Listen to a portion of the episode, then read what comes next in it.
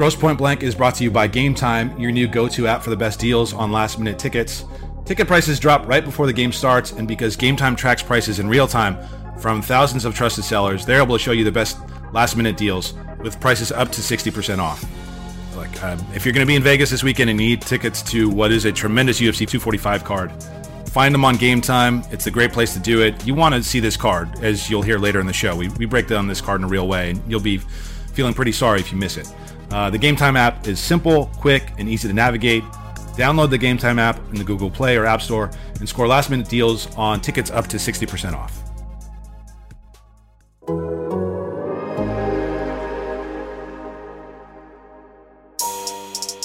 Welcome to Gross Point Blank. I am Josh Gross, joining you every week as we do on The Athletic and wherever you get your podcasts, of course, Apple Podcasts and everywhere else. Uh, appreciate your support on that. Rate, review, listen, subscribe. Helps out the show quite a lot. Um, we have a fun show for you this week. I was down in Huntington Beach uh, on Tuesday and had a chance to interview Quinton Rampage Jackson. Now, unfortunately, I'm going to right off the top do a mea culpa here. So, the Athletic's been kind enough to give me this really sweet Zoom recorder that's like actually awesome. It's like a radio studio in the palm of your hand. Um, I have not mastered the thing, and somehow I screwed up the recording of this Rampage interview. But a little piece of advice for any aspiring journalist or anybody here always have a backup. I had a backup, it was on my phone. So the quality is not great. I'll, I'll let you be the judge of that, but just from what it could have been, you know, a little bit bummed that I screwed that up. But nonetheless, we, we get about 10 minutes with Rampage Jackson, and uh, it's always fun. It, it's, it's neat to connect with Rampage, who has experienced uh, about as unique a career in mixed martial arts as we've ever seen. Um, one of one of the first real personalities to emerge, I think, um, after the year 2000. In fact, I was at his some like I was at his earliest King of the Cage fight. Was King of, King of the Cage four was the, the first King of the Cage that I ever covered, which was in the summer of 2000, and Quinton fought Marvin Eastman. You remember Marvin Eastman was a UFC veteran, very tough fighter. Quinton actually lost that fight, but um, he he put on a hell of a war and, and showed what he was made of. And so you know, I think if you go through the totality of his career and and what he accomplished and everything else, um, I, am not sure there's a lot of people out there like Quinton. He was the forefront of entertainment. He did the movie with the A Team. He certainly had his moments in the press, the negative moments, everything with the remember that incident with his monster truck. Uh, he was in major fights, won them, lost them. You know, so he's a he's a character, and it's always a good chat with with Quinton. You know, I I think Quinton and I know each other in a way that um he well let's just put it this way that I was on the flight when he flew to Japan the first time to fight Sakuraba. I was basically with him and I you know I remember being around him and he is in a lot of ways he's a very similar man to the guy who got in the plane that day. In other ways he's not. In other ways he's grown quite a bit and he's changed. And so I had fun exploring that a little bit in, in, in the 10 minutes that I shared with Quinton. And so I, I hope you uh, I hope you enjoy that interview. Again, apologies for the quality on that. Uh, we don't want to do that. We want it to sound good. We do. Um, they gave me this equipment, and I, I, need to master this stuff. So, either way, uh, the point of it is um, always have a backup. And because of the backup, we get to listen to Quinn Rampage Jackson. So, uh, on the other side, UFC 245. Okay, clearly this is uh, a great way for the UFC to end the pay per view cards for 2019 one of the best cards, period, of the year for a multitude of reasons. Three title fights. We'll get all into that in the final segment and, and what you can expect on Saturday in Las Vegas at T Mobile Arena. Um, I am Josh Gross. You're listening to Gross Point Blank. Josh Gross with Quinton Rampage Jackson. This is a nice gym we're sitting in, the Ultimate Training Center in Huntington Beach. You've, you've trained a lot of facilities over your years. Yeah, and any uh, any famous training memories from you? You're getting ready for another fight, Fedor Emelianenko. But yeah. as you work your way through camps and got yourselves ready, some were better than others, weren't they? Yeah, but you know, man, I try to block all my training camps out. I forget about them. I put that behind me. As soon as I get done with one training camp, I try to forget about it. What uh, do you feel about your situation now in mixed martial arts? You're 41. Yeah. Are you at heavyweight now for good? This is where you uh, finish your career. I'm not sure. I'm not sure. I, I, honestly, I, I rather I rather um, bring sexy back and, and, lose some weight and get back in shape like where I used to be. That's that's what I rather do. I, I just teamed up with uh, Coach Cal at the training zone, training lab, and uh, I, I think that um, I think that he can help me get back to where, I, where I'm supposed to be. Uh, and after training with him for like like uh, well, six weeks or stuff like that, and I already did a blood test and said that my my my thyroid is is no longer screwed up. I don't know how you fix a thyroid, but it's working. Yeah. So you feel as good as you felt in a while. I I haven't felt this good in a long time, and it's got got me doing stuff that I've never done before. I've I've never trained this hard before in my life when I was a college athlete. This is like the stricter conditioning, whatever you call it, whatever the guy has me doing. It's, it's, it's crazy, and then he got me training uh, with little guys like you know Juan Archuleta and, and and Killer and I'm keeping up with the little guys. I don't know how me being a heavyweight keeping up with these little guys. Yeah. You uh, you're gonna walk into this fight around 265. Is that is that yeah, right? Probably, yeah, probably 265. So that's 60 pounds down to 205 if you're gonna get there. That's that's quite That's the a, mission. that's a lot. Yeah. That's a, that's a lot. This- That'll probably take a couple months. What's the motivation to do that? Just to look good in a bathing suit again, or like what, what's your what do you want to do? Yeah, I just yeah, I, I don't really care about because fighting, you know, when when you train for a fight, you, you can't just train for looks. You don't have when you train for a fight, you don't have time to train to look good. So you got to train for performance as well, right? So you know, after I get done fight, I want to concentrate more on doing movies. So so maybe even after my fighting career, maybe when I decide to just train to look good. You think about what mixed martial arts has brought you. You've had quite the life because of it, because you found this sport. Do you Yeah. think? Um, go back to 2001 and going to Japan that first time, and sort of not knowing and understanding this world and stepping into it. You must feel like you know so much more about the fight world Oh, now than, than that kid did. What, what were some of the lessons that you would tell Rampage from 2001 about what the business is like and, and ha- what, what to look out for? I'd be like, don't trust nobody. People want your money. People steal your money. That's what I tell Rampage. And that's been your experience. oh yeah, oh yeah, man. What, uh, what uh, did you survive? I mean, you made it. It seems Oh, like yeah. it seems Oh, they you're didn't. well. They didn't steal all my money. yeah, yeah. I, you know, but they stole some. They stole enough to where, where you know, if I wasn't uh, a, a man that respected the, you know, the Most High God, I probably would have killed him. hmm You would have blacked out. You would have been the rampage that blacked out. No, I would have. You know, if I wasn't the man I am, I would have killed him. Yeah. I wouldn't have blacked out. I would. I would have known exactly what. When somebody steal millions of dollars from you, Yeah. you know what I'm saying? Like if you from the street, like where I'm from, like you just you just kill them. You do your time in jail and stuff like that, but you like, well, you know, they stole millions. But me, my, my life is worth more than than than the money they stole from me. You know, I have I have kids. You know what I'm saying? So like, you know, you think about it. You know what I'm saying? You think about it like, well, do I kill these people for stealing this money from me, or do I just continue doing what I'm doing, and raise my kids, make more money? I can make more money, It's a mature rampage Jackson. right? That was not you when I met you in 2001. no, yeah, 2001, I probably would have killed you. Yeah. Yeah. What's your fondest memory of Japan from a fight or non-fight scenario? What, when you think about Japan, you like it brings you a smile. What is it? I, well, my most funnest memory about Japan, like when I lost to Sakuraba, the fans still was like going crazy trying to give me a high five, and one girl gave me an ear job. An ear job. Man, I was I've been looking for that girl ever since. How's that different than a wet willy? What is, what is an ear job? she didn't put her fingers in my ear. No. She sucked on my earlobe, Oh. and that was the strangest thing ever. Like in Saitama Super Arena. Yeah, somebody had me on their shoulders, carrying me out of the arena, and everybody's giving me a high five. And she want no, okay, this is exactly I remember exactly. Everybody was giving me five, and you know the, the bleachers go up, Uh-huh. and she couldn't touch me. And so one guy was like, I was just gonna walk. I was tired, you know. I was just gonna go back there. I just I couldn't touch her. And one guy was like, Man, the girl want to touch your hand. Give it. He put me on the shoulder, and and I tried to touch her hand, and she came in for a kiss. And I'm like, I don't know you. And she and I turned and she gave me an ear job, and I was like, Oh, I like that. Memphis, Tennessee, Rampage Jackson, but you connected with the Japanese audience so well. It's I just love such them, a man. different culture. How, how did you connect with people that really you, you couldn't identify with? I don't know, man. I just, I just, I, I, I feel off energy. You know, so they have, they, they have good energy. Like most of the people there are really good people. You know, what I'm saying they don't, they don't want nothing for you from you.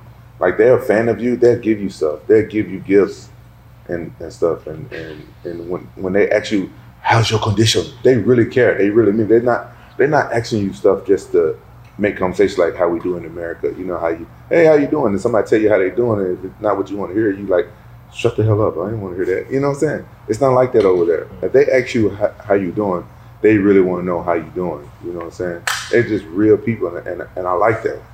And and so I, I you know I you know I just connected with them, and, and you know I respect them, and they're my favorite fans. December 29th, you'll have a chance to compete in front of them again against the legend Fedor Emelianenko. He is not someone that you wanted to fight, right? There was never an impulse for you to, to face him. No, no. But all my career is like I've never been the type of guy that want to fight people. Only people I really like care to fight are people who already beat me once. I'm like, oh, I want to fight them again. Other than that, I don't care. This is my job. I remember when you fought Igor Vovchanchyn, and we had a conversation before that fight. That fight made you nervous. Yeah, I was nervous about Igor Vovchanchyn Yeah. back then. Yeah. What was a lot? Do you still feel that way about fights, or certain fights bring that out of you? Do you feel that about Fedor?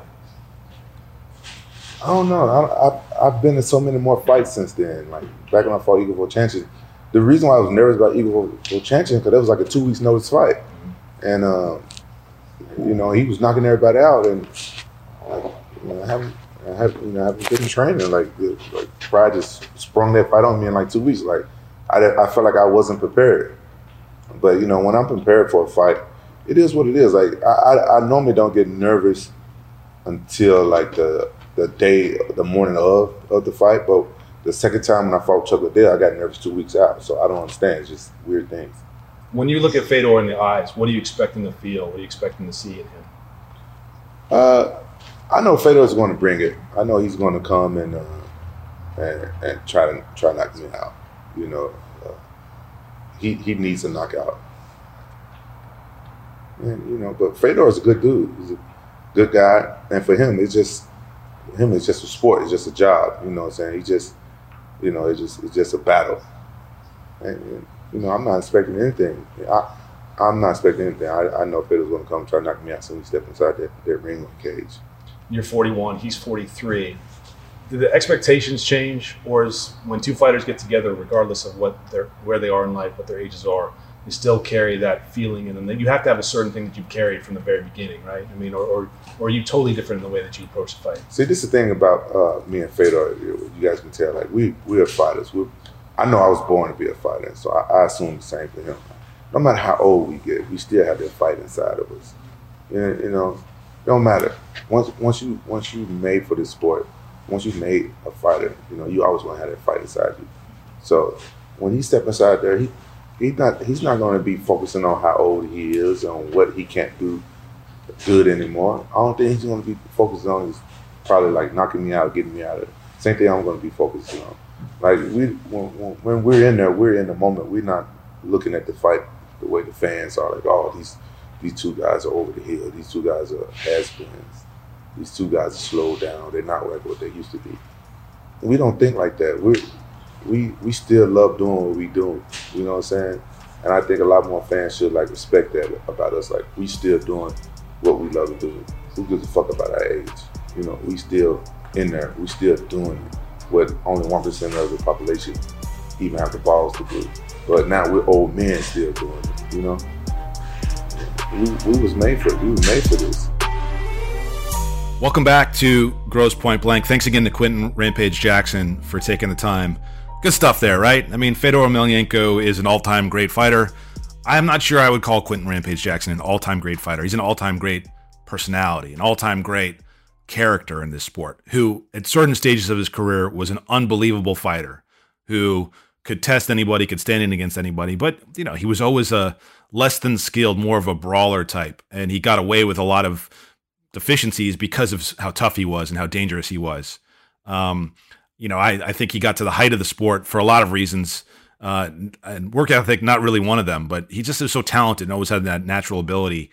Um, but it, but relying on that cost him, right? He, ne- he never, never, never got to the the peak, the peak, peak, peak, and, and had a long run. The, the knockout at Chuck Liddell, notwithstanding, holding that title, but then you lose to Forrest Griffin. It's sort of like, you know, five steps forward, three steps back. This kind of motion throughout his career, I think, stops Quinn Jackson from being considered an all-time great fighter. Who's an all-time great fighter? Well, maybe some of the fighters on UFC 245. Uh, I think you can make a case that Max Holloway, with a few more wins here, a little bit more longevity, is an all-time great fighter. Um, already one of the best featherweights we've ever seen. Amanda Nunes, she might be the greatest female fighter we've ever seen. And there's an argument uh, where she ranks all time, right? I mean, I, I, think some early struggles in her career, some losses, a little up and down before she found herself. And post Rousey, it's just been an incredible run. Kamaru Usman, I mean, who's to say? I, I wrote a big profile on Kamaru Usman that, that ran on The Athletic on Wednesday. And I get into some of this idea of like how he started his career is at the upper, upper, upper echelon of some of the greatest fighters we've seen in the history of the UFC. Okay. So he's 10 and 0 in his first 10 UFC fights. There's not a lot of people who have done that. And, you know, to maintain that kind of run uh, is going to be very difficult in that weight class. But if he does, yeah, then we're talking about someone who could be among the greatest of all times. I mean, welterweight division stacked with them. We think of George St. Pierre. U- Usman is someone who now couches himself, views himself in that mold of a GSP. And let's remember, GSP in his first 10 UFC fights, he lost two of them, right? So Usman has not done that. Uh, to round it out here, Anderson Silva won 16 and 0. I, I included Royce Gracie, who won his first 11. Obviously, you know, check that for their eras and things like that. Uh, and Jon Jones, if you're not going to look at the Matt Hamill defeat as a defeat, you know, it was disqualification, highly questionable. Most officials say, you know what, he really shouldn't have been disqualified for that he's he's at 21 and 0 now, and that so that that streak's sort of unparalleled and, and ridiculous. Um, Khabib Nurmagomedov is right there as well. He's 12 and 0. So you're talking about like upper upper echelon, putting your stamp down on your where you belong in the UFC. And you know Usman's Usman's got that. Of course, he's main eventing this card at T-Mobile Arena in Las Vegas, Saturday night on pay per view against Colby Covington. Three title fights on here. Max Holloway against Alexander Volkanovski. Tremendous fight. Amanda Nunes against Jermaine de Randamie is a fight that not a lot of people are expecting much from the challenger. Um, they've fought before. Amanda crushed her. Amanda's been on this tear. You know, it kind of feels like it's being slept on. It's one of those fights like the sport's so crazy, you never quite know what's going to happen. Um, so, three title fights to close out that card, a bunch to pay attention to on the undercard. Uh, I'm not going to pay too much time on the UFC Fight Pass portion. There's four bouts there.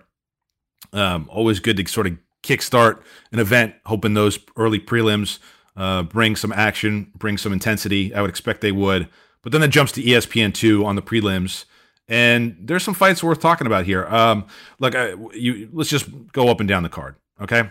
Um, welterweight Matt Brown against Ben Saunders, two veterans, two guys have been around forever. Uh, expect a pretty violent fight. Matt Brown, uh, I think, seeking some new lease on life uh, Mark Coleman actually told me that he'll be in Matt Brown's corner for this fight, that he's been working with Brown. Uh, that's a first in a long time for Mark Coleman. He's super excited to be with the Ohio guy.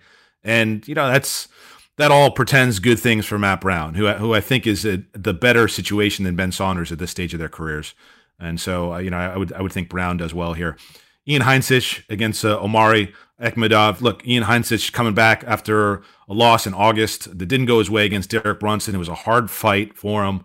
Uh, this was on the uh, Stipe DC rematch card in Anaheim, and it, it it wasn't Heinisch's best night, but he handled it very well. This is a guy with the backstory that I think a lot of people know about. His troubles with the law, uh, really sort of like a wild story that they're trying to package for a movie deal. Uh, and and it's going to require him sort of getting back on the train here and, winning. And against uh, Omari Akhmedov, you know, it's possible. He hasn't fought the toughest level of competition. He's got some decisions against some decent guys. Tim Boetsch, you know, Marvin Vettori, the draw. Uh, a little up and down in his UFC career, but he's undefeated in his last five, including the draw to Vettori.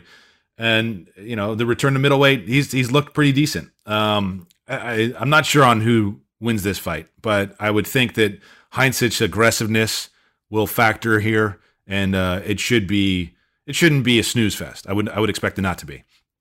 Um, I really like this fight at 135 pound between Ketlen Vieira and Irene Aldana.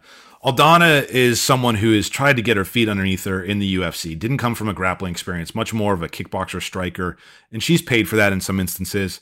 Hasn't been the most dynamic fighter. She's had some moments. You know, Bethe Correia was a super fun fight to watch, and winning by armbar there in the in the late part of the third round, I think, really reminded people of why she's someone that um, came into the UFC with a decent amount of hype and uh, was expected to do well. Like her and Alexa Grasso were the Mexican fighters who were going to kill it in the UFC, right? They were going to elevate from the women's side Mexican MMA. hasn't quite happened with either of them. Growing pains with both. Uh, but Aldana coming off a win against Vanessa Melo. Uh, it was a catch weight because Melo missed the weight, but here at 135 against Ketlen Vieira, th- this is the toughest fight for my money that Aldana has faced this far. Vieira, undefeated Brazilian, excellent in a lot of places, just in terms of her grappling and striking. Uh, a, pretty talented fighter. I mean, really, really is. Uh, it's been a while she's since she's competed though. Okay, and you know, ring rust is a real thing. Um, uh, you know, you're talking about a knee injury situation coming off of that, but you know, I, I think I think she's the the fighter to do it. Now, she beat a Cat Zingano who was really struggling. Uh, the arm triangle against Sara McMann was dominant. You don't really see Sara McMann physically outworked that way. She's been hit, she's been hurt, but just you know, just to be dominated the way that she was uh, by Vieira said a lot to me. And so I, I, like Ketlen to get back on the horse here and win this fight. Um, I, I, think it's a, a, good opportunity for her to do that. Aldana is not going to go away easily. She's much better prepared for a fight like this than she was a couple years ago. And so I, I would think that this would be competitive, but in the end, Vieira finds a way to win. The prelim action on ESPN2 closes out with what should be just a, a wild fight. I mean, anytime you talk a Mike Perry fight, it is. I think anytime you talk about Geoff Neal now, people are like, "Oh wow, that's that's the fight I gotta I gotta see." Okay, he's coming off a pretty hectic performance against Niko Price. Niko again is one of these guys who just you know he's he's a how do you call it? I'm thinking of like a base jumper, right? These guys who like jump off skyscrapers in the middle of cities just to do it. Sure, most of the time it works out, sometimes it doesn't, but it's always insane to watch, right? And that's kind of like a Niko Price fight, a Geoff Neal fight, a Mike Perry fight. And Neal and Perry is is I think uh, well placed to get people fired up before this pay per view kicks off. If people need to be fired up, quite honestly, because all five fights on the pay per view portion are highly watchable. Have, some have enormous stakes. I think they're all tremendous, and you know I, I, I would expect heavy heavy violence in this fight. I think I think Neal finds Perry, hurts Perry, and probably finishes Perry. Uh, but it could go the other way. And there's always that expectation with a Mike Perry fight. You never really know what you're going to see. You know he's tough. You know he's going to hang in there. You know he's going to throw with power. And um, you know he's he's been up and down. We've seen it. He's he's not a great mixed martial artist. Right. I, I think everybody knows that. But when you have that kind of physicality that have and the attitude, you know, this the you know just don't don't give a fuck. Like when you step into a fight like that, um, you know things can go your way even when they may not when they're not supposed to. You know, really. And I think I think Neal's the favorite. I haven't looked at the odds. Uh, I, I, don't know the odds, but I, I, would I would imagine Neal's the favorite in this fight, and he, he should be. Um, the main event portion, right? The main card. I, I, called it the main event portion. It was sort of a Freudian slip because it, there's three fights on here. Surely you could main event most pay per views, and then others that would be great co main events. Quite honestly, uh, start with the bantamweight fight between Petr Yan and Uriah Faber. Uh, if you haven't heard the interview that I did with Uriah Faber a few weeks ago, uh, go back and listen. I'll tweet it out as well. Um, we talked a lot about this fight and at his age, challenging a young, dangerous fighter like Petr Yan, you know, what, what that entails. I, this is a hard read. I mean, Faber stepped in against Ricky Simón and handled him so quick. We didn't really get a chance to see Faber wilt. We didn't get to see fatigue set in. We didn't get to see him have to deal with a fight, right? I, I can't imagine him one and dunning Petr Yan. I just can't. I can't imagine him stepping in, landing a shot, just sort of doing a walk off. And so this is going to be a battle of attrition. And the question for me is can the 40 plus year old fighter hang in there against the kid? And I don't I don't think so. I don't I don't think so. I mean I it would be amazing for for for Faber to show up and do this. It really would, right? But Petr Yan is someone who I think has been looked at rightly so as a future championship contender for bantamweight in the UFC. The Jimmy Rivera fight was excellent. John Dodson was a tough opponent. He handled him. You know, up and down, up and down. He's done very well since entering the UFC, and he's shown himself to be well equipped to handle most scenarios. I don't see it as a situation where Faber's going to go in and just double leg him and put him down and ground and pound. I, I, don't. I don't see that. I think he'll be able to survive if he gets put on his back. I think he'll be able to stand if he gets put on his back. And so, for all these reasons, I, I think I think the 26 year old comes out ahead. Um, but it, it, should be it should be good while it lasts. And if Faber pulls off a miracle, I mean, hell, you know what a story that is. California kid doing it again. Of course, Peter calls him the California man. Fair enough. Hard to argue. I guess you know win win or lose. We uh, look, Faber wins, he's the California kid. Yan wins, he beat the California man. I think we I think we can agree on that. Next up here, another fight at 135 pounds. Highly intriguing for a lot of reasons. Marlon Moraes uh, coming off that really difficult loss against Henry Cejudo, right? This was a fight that he's fighting the guy coming up in weight. He's looking good. And then he just can't answer the call when Cejudo turns on the turns on the turbocharger, right? When Cejudo basically goes to a different place that he's never been before, and it's a total check on I am better than you. That's really what it came down to in that fight. Henry, Henry Cejudo flipped a switch and said, I am better than you. I'm not going to lose to you. And then he went out and won. And so that's a lot to cope with if you're Marlon Moraes. That's a lot to deal with. It wasn't like a tight, tight decision here against Rafael Assunção, right? He he did fine, and then the guy came out and ran over him in the second in the third round, excuse me, and finished him in the third round. But it, it really started, you know, later in the fight. He had it going early. He had it going early. Didn't didn't work out for him. Now he takes on Jose Aldo. And we know everything about Jose Aldo. Okay? We know everything about Jose Aldo except what he's going to look like and what he's going to fight like at 135 pounds. And I think a lot of people, for very good reason, are dreading the idea of what he's going to look like on the scale on Friday. Does that sound fun to you? I, I don't think anyone's thinking about that scenario and feeling like, oh man, this is this is good for Jose Aldo. This is a good idea for Jose Aldo. And it's got nothing to do with Marlon Moraes.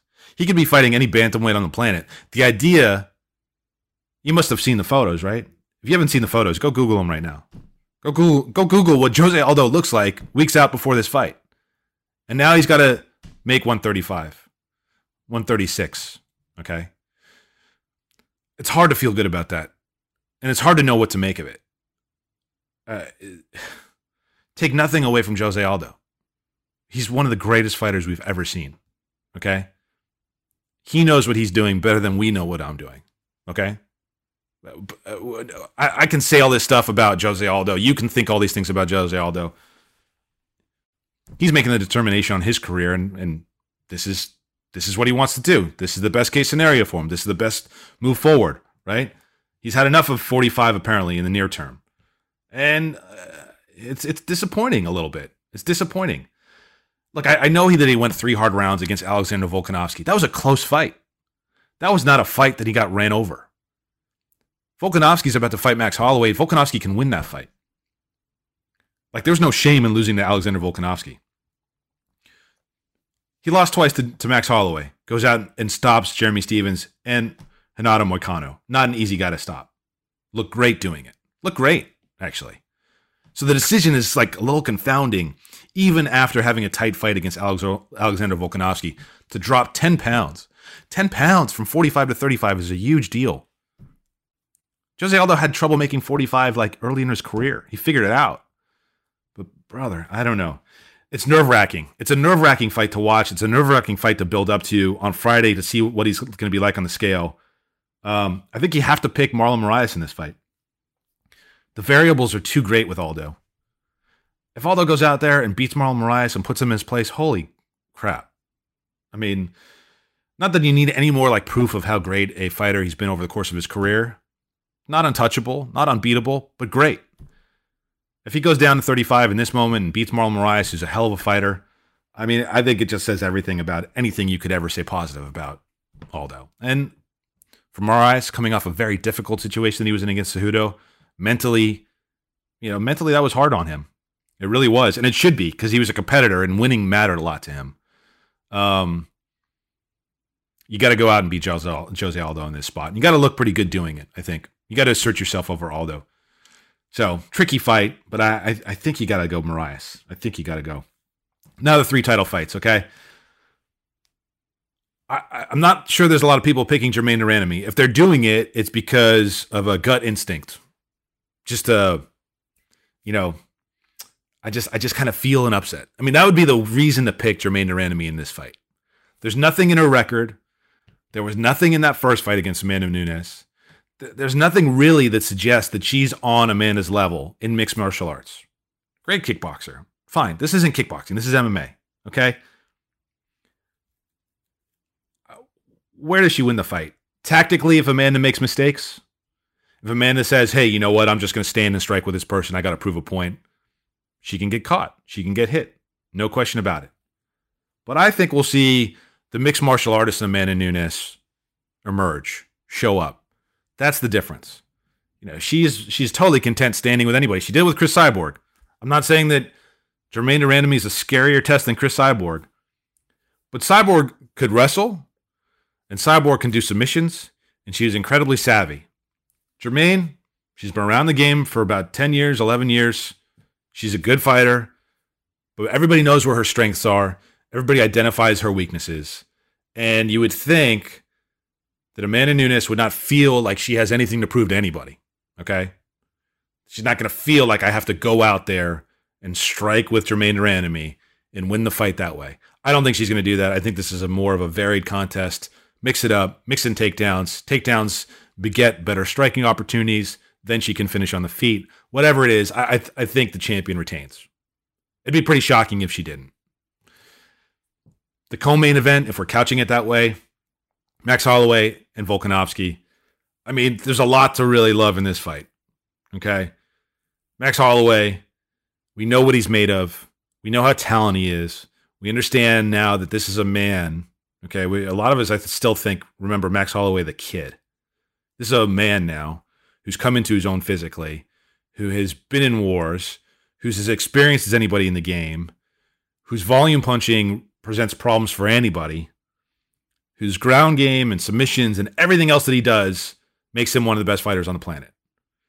And here comes this guy, Alexander Volkanovski, who most people would not have heard of, at least until the last couple years. And he's been excellent in the UFC.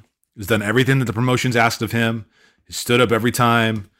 He's put on some tremendous wins, earned some really good stoppages. But there's no doubt about it that this Holloway fight is a step up, even from the Aldo fight. This is five rounds. Aldo lost twice to Holloway. You know, I, I think I, there's a lot of reasons why you wouldn't want to pick Alexander Volkanovski in this fight. And yet there are a few that stand out for maybe why you do. And one thing that I just realized is that Volkanovski, who is 5'6, taking on Holloway, who's 5'10 or 5'11, Volkanovski has the reach advantage. How rare is that to see the shorter fighter by at least four or five inches, okay? Have the reach advantage, especially a guy in Holloway who uses his length. Now, he fights longer than maybe what his reach indicates. I mean, he's brilliant from the outside. He understands how to make his reach as long as possible. But the fact that Volkanovski's reach is longer by two inches was kind of stunning to me. And what that says is that Holloway's not going to have such an easy time from the outside, that there's danger zone from standing out there against Volkanovski, who's not going to have that try. He's not going to have to try that hard to wing shots, land those huge overhand rights that people get in, get in trouble with when they fight someone like Holloway, who uses length. Volkanovski, with those long arms, can land shots. He can get inside to do tie ups. He can get into the clinch. All sorts of areas, I think, physically, because of who he is, can present some problems for for Holloway. And it, it's fun to think about this fight. Um, I I I think I'm picking Holloway, but of the three title fights, this is the hardest one for me to pick. A guy who's on a huge roll. Holloway's had lots of wars, been through them, come out pretty pretty all right on the other side. Some current concerns about his health along the way. He's answered those. Um, you know, I, I think the self belief and the desire that Volkanovski has coming from the camp that he's got and the momentum that they have, man, I uh I am tempted to pick Alexander Volkanovski to beat Max Holloway, but I'm not going to do it. I think Holloway finds a way in a war, in a real war. A war that leaves both guys in rough shape afterwards. I think both fighters will pay physical prices in this contest. That's that's what my expectation is. But Holloway finds a way. Holloway finds a way. And for me personally, I'm intrigued by this fight. I will be in Hawaii on Saturday and I'm going to find a place in Oahu to watch a Max Holloway fight, and that's fun.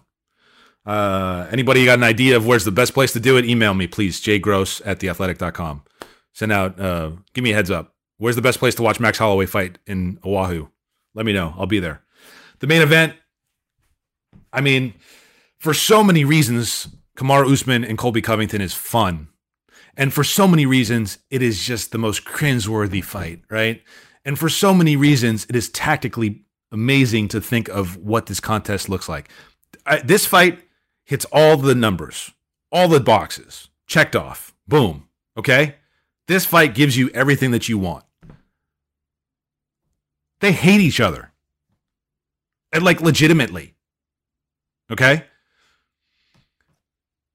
There are so many things at play with this fight. I think it's it's smart to sort of break it down to its most basic elements here. Um it's easy to say that they're very similar. And and and there are similarities, okay? They both can wrestle, both high volume fighters, they both can strike. They are determined, driven. They're both 15 and 1. Uh, they're excellent. They're excellent fighters. In a lot of ways, they do mirror one another. But there are small differences that make huge impacts in fights. And when you're talking about fighters that are this close to one another, this similar to one another, you know, those differences, some can be really pronounced, some can be like tiny, tiny, tiny, but they can have enormous effect, right? So, so much of Covington's game is predicated on takedown, pressure, pressure, takedown, stand, strike. Oh, you got to worry about the takedown. Maybe I'll do it. Maybe I'll strike with you, right? That's Covington's game. Usman's much more direct. Usman is a physical force. I'm going to tie you up. I'm going to bully you. I'll, I'll strike you if I need to, and I'll take you down. But you know what? I don't have to worry about you taking me down because no one takes me down. He has a 100% takedown defense rate in the UFC. And if Covington can't, in a big way, alter that idea, right? If he can't force Usman now into a calculation in his mind where he has to worry about takedowns because takedowns are effective against him in this fight, all of a sudden he's got to fight off his back in his fight and scramble and get up and stand and make that part of his thinking which alters his striking. If if Covington doesn't have success planting that in Usman's mind very early, he's going to have a hard time.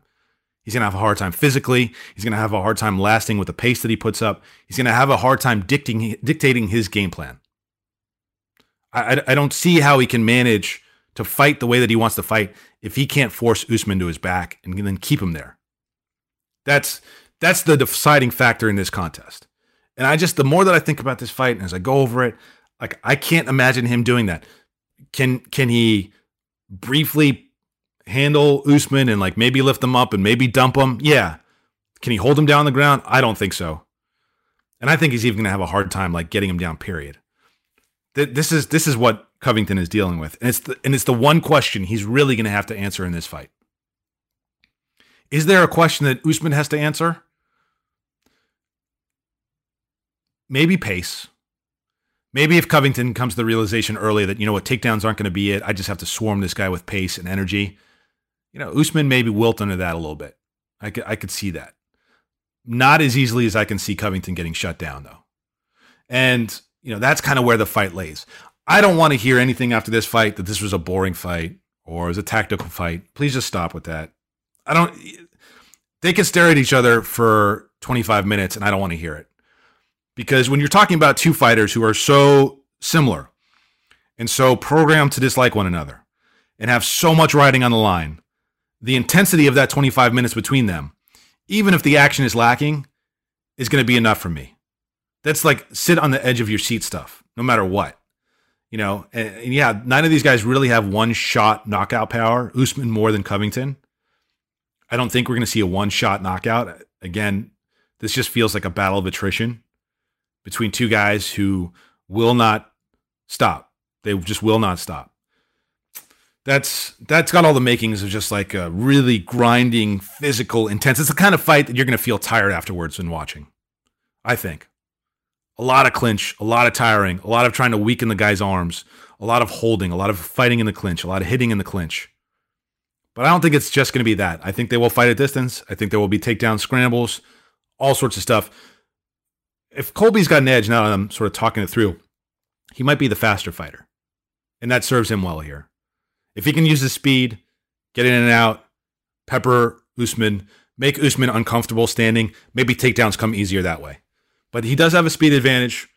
It'll suffer some against just this brick wall he's meeting in the center of the cage. It's a hell of a fight.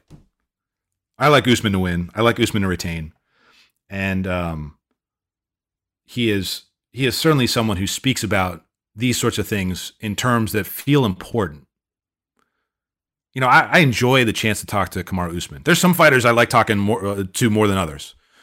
In the few chances that I've had to interview Usman and talk to him, it's been an enjoyable experience. Very smart guy, very well intentioned and like serious of purpose.